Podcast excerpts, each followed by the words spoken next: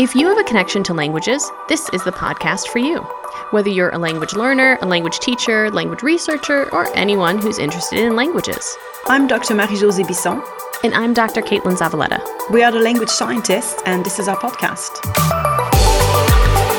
We're both senior lecturers in psychology at De Montfort University, and we conduct research into the area of language learning. Throughout this series, we hope to translate the science behind language learning into informative and practical advice. So sit back and enjoy. So, Kaitlyn, can you tell us before we jump into your topic for today, can you tell us a little bit about your language background? I'm a native English speaker. I grew up in the Midwest in the United States of America, um, near the Chicagoland area. Um, in fact, my first major exposure exposure to another language was French when Beauty and the Beast came out, and I love that Bonjour song. I love it uh, because it was the first time I realized that there, you know, there are other languages, and this was just mind blowing to me. Like that there are all these people speaking other languages, and they're having these same conversations, and it to me it just feels like I got to get in on that. Basically, I, I need to to know what they're talking about. So, you, because you took um, French as a university subject, I don't really know that much about that. So, can you tell us a little bit about what kind of stuff would you do as a French major? Yeah, so I tested out of some of the early year stuff because I had taken like basically the first couple of years. Um, but then it was he- heavy on grammar, and then we did a lot of classes that were about the culture but it was exposure to the language through it. So my favorite were in the last couple of years of so I switched from the French major to a French minor, but it, it was all the same courses. Um, but a lot about French history and French culture and the arts and literature. And for me, I'm a history nerd, so I really enjoyed all that. Um, and how else would you learn the word for sword? in, in a, a text, you have to to read you know, older literature to really, you don't use sword today is quite as often. So a lot of courses like that. Um, I took a phonology course, which was actually really interesting and I probably the most useful in my opinion because we really practiced what the sounds sounded like, how they're written, and how that actually translates to the way you produce the sound, which is very different from what we're used to as native English speakers. And I think most of us, if not all, were native English speakers. Okay. So what's happened after that? So that was your undergraduate degree? Yeah, that was undergrad. So uh, I don't have a lot of French speakers in my life. So my French has really gotten rusty. Um, the language that has tried to sneak in the door of my mind essentially has been Spanish because my husband is a bilingual English Spanish speaker from birth, so completely mostly balanced as, as you can be.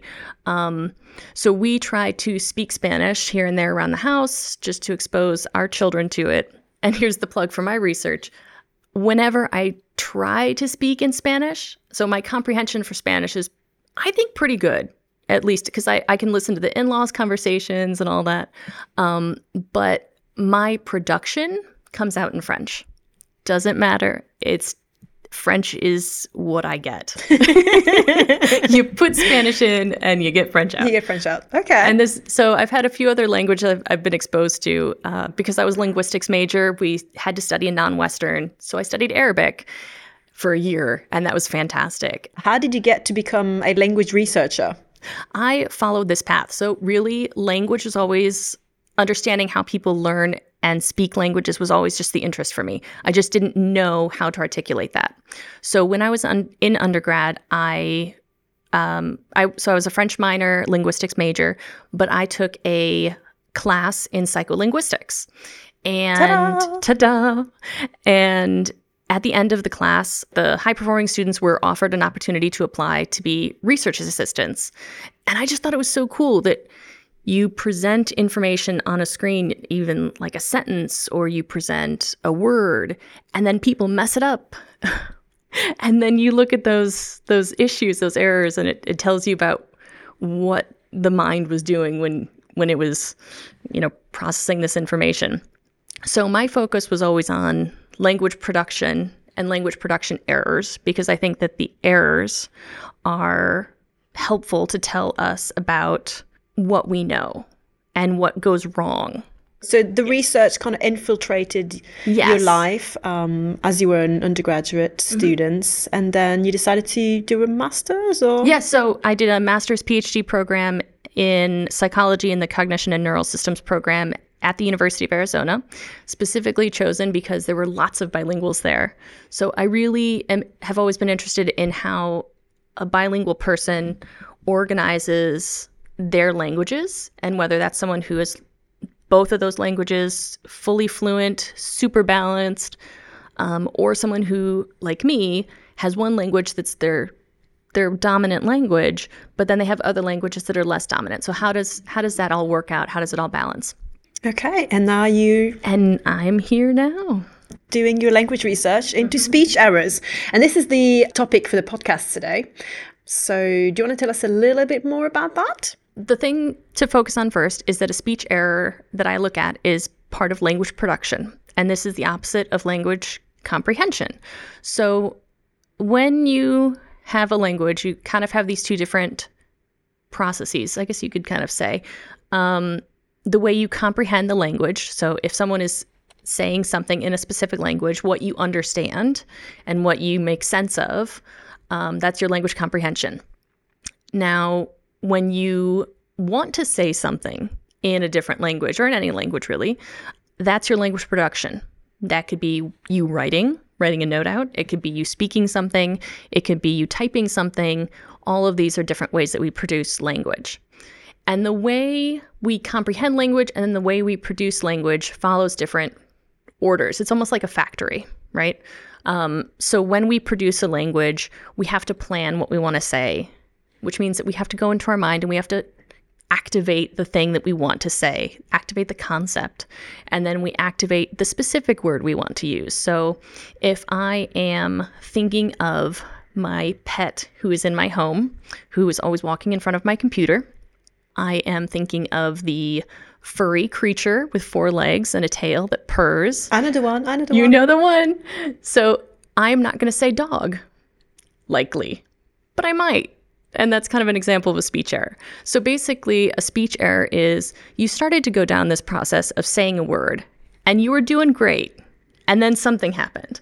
Now, the thing that happened might be you accidentally activated a related word, so dog instead of cat, um, or something that just sounds the same. So I guess you could say cup instead of cat, or Cap? maybe cap. Yes, that would be a good one.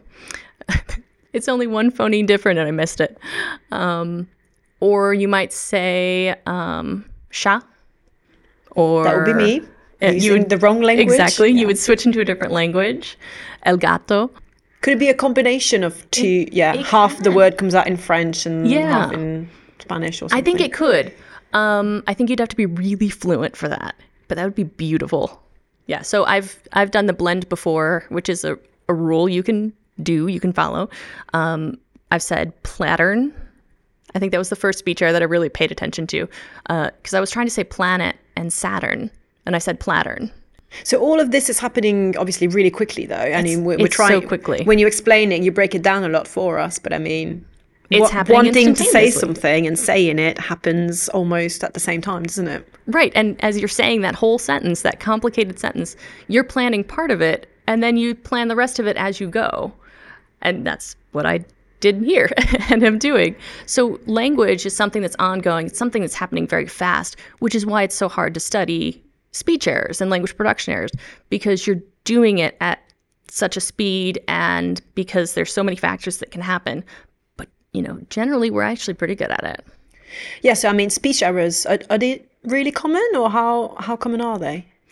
I mean, they're in common in that we are more likely to be correct in the way we speak. Which is a good thing. We're happy about that. Thank goodness. There are days though.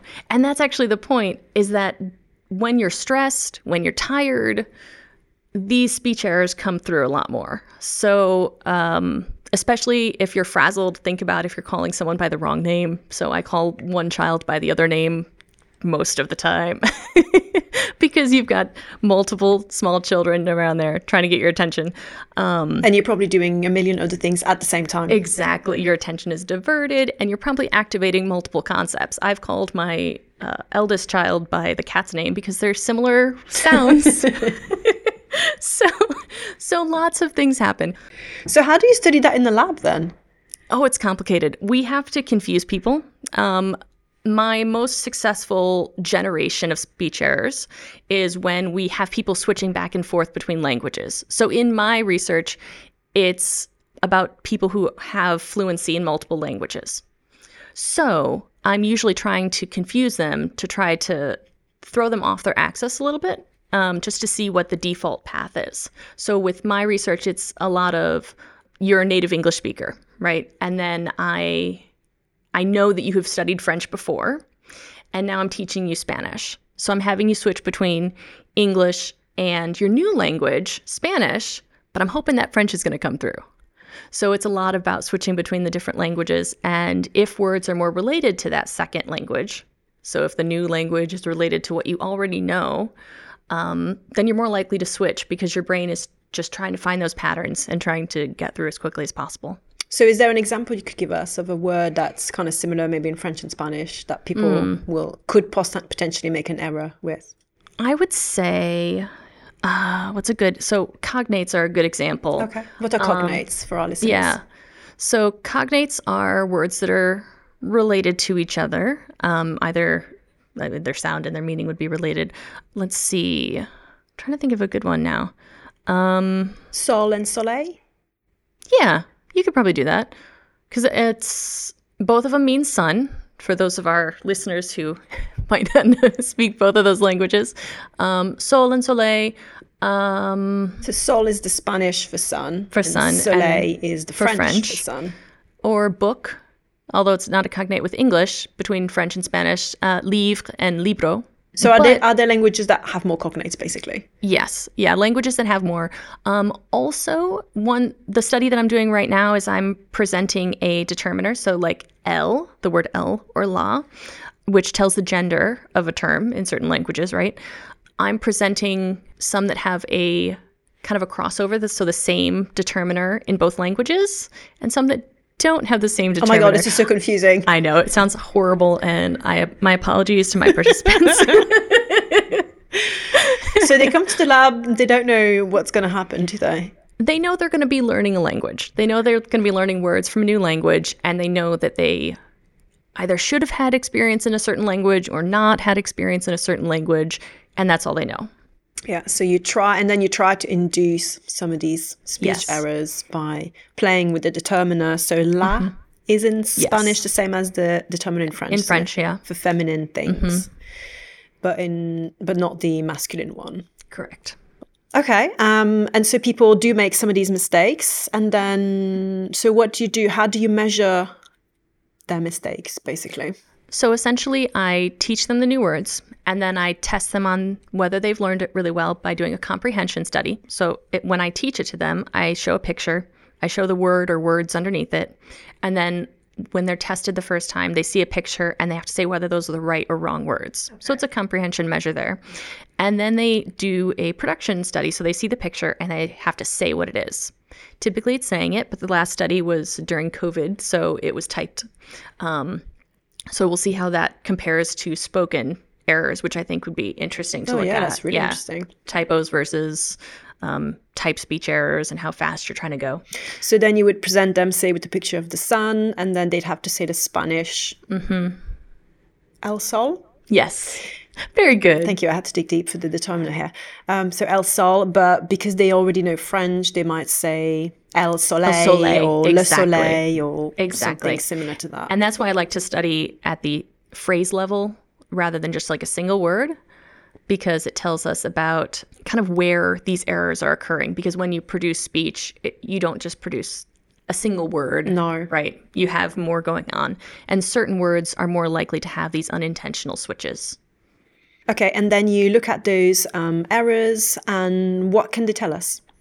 So they tell us about how we learn language and how we process language. Um, so if you are only learning the determiners, or you're only learning, learning the noun. So let's say you're just learning the word soul and you didn't even bother with determiner.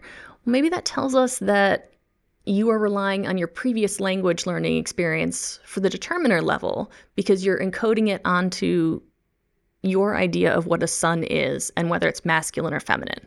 And maybe that takes longer to update. So, this tells us more about multilingual speakers, and it tells us more about people who have lower levels of proficiency in their multiple languages, which is something that isn't really well studied in the field. So, with science, I think we're all kind of control freaks. we want to constrain as much as possible so that we can say, this is probably due to this, right? But it's very difficult to do that and to build that situation up when people speak multiple languages. So, as a field, we've started with fully fluent, fully balanced bilinguals who are in bilingual environments, and we've learned more about that. And that was only after so much research in monolingual English speakers. So, this tries to understand a little bit more about people who are multilingual speakers who may or may not have different levels of proficiency and how that different proficiency might play a role in learning subsequent languages. And how one your knowledge in one language impacts the acquisition of another language Yes. and how things all gets muddled up in your brain and Yeah. how things are stored, I guess. Essentially, yeah. Yeah. Really interesting.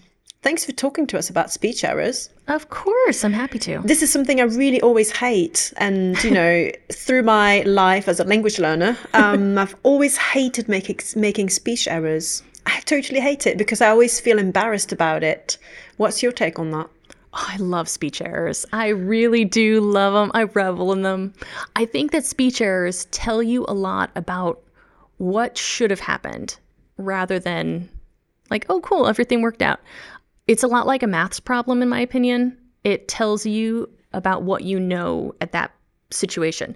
It tells you what was happening in the factory of your mind, as it were, in producing this information and making sense of your mind. That when you get it right, it's just kind of like a gold star, and you're like, great, that was fantastic, but it didn't tell us anything. It just showed us what happens when everything goes right. Yeah. So we should all enjoy our speech errors, basically. Yes, absolutely. In fact, uh, when I lecture, I'm always really excited when I make a speech error, and I always have to pause for a moment, like, oh, that was a really good one, and this is why. Okay. Well, so what? So people should stop feeling embarrassed when they say the wrong word or and just maybe take a, a moment to think about why they said something else instead and how that tells us about how things are linked in their minds and yes. okay. Yeah, feel good about it. Feel good about your speech errors. You were processing a lot of information. True, true, and give yourself really a bit of credit. You know, You- you- Exactly. You, you know, you, you got multiple languages when you make Right. those. Absolutely, but also sometimes, as you mentioned, we can make speech errors in our native language. Yeah. Yes, all the time. absolutely. I wanted to ask you, you know, to finish um, this podcast. Do you have three tips, three things, or you know, three things you'd like people to remember about speech errors? Three things. Okay, the first thing is everybody makes speech errors. Everybody does. Uh, when you're learning, when you're not learning, I'm a fully fluent English native speaker and I make speech errors probably at least once a day. So that's the first thing. Everybody makes speech errors. The second is that making a speech error in a second or third language is still fantastic. So even if you're trying to say the word foot and you said hand in your second language, I mean, it shows that you have the connection that your brain has the two things associated. It just misfired. uh, what's the third thing? The the ways different languages interact together is messy and it's complicated, but that's a good thing. So when you're learning a new language and you're making errors, don't feel bad about them. I guess these are all the same theme. Like errors, speech errors are great, but that speech production is really difficult to kind of get started as you start learning a new language. So I know for me, I feel like I have to be perfect before I can speak at all. I think a lot of people feel this way. Yeah. And that's really just not something that is helpful. It's better to just kind of go for broke and make the speech errors and learn from them rather than assume it has to be perfect. Because if you were going to just not make any errors, you would you wouldn't even speak your native language. No, absolutely, and you know, to to become perfectly fluent in another language is, I say, almost pretty much impossible. Yeah, I think so. thank you for taking the time to listen and learn about speech errors with the language scientists. In our next episode, the last one for the series, I'll be interviewing Dr. Inui Kukona from the University of Greenwich about using online research methods for language learning. I just want to remind you to take five minutes to go in our show notes and click on the link for our survey. The survey will tell us what you liked about this series and what you'd like to hear about next. Thank you for listening, and thank you to the British Academy for funding our podcast. I'm Dr. Kaitlyn Zavaleta. And I'm Dr. Marie-Josée Bisson, and you've been listening to the Language Scientist Podcast.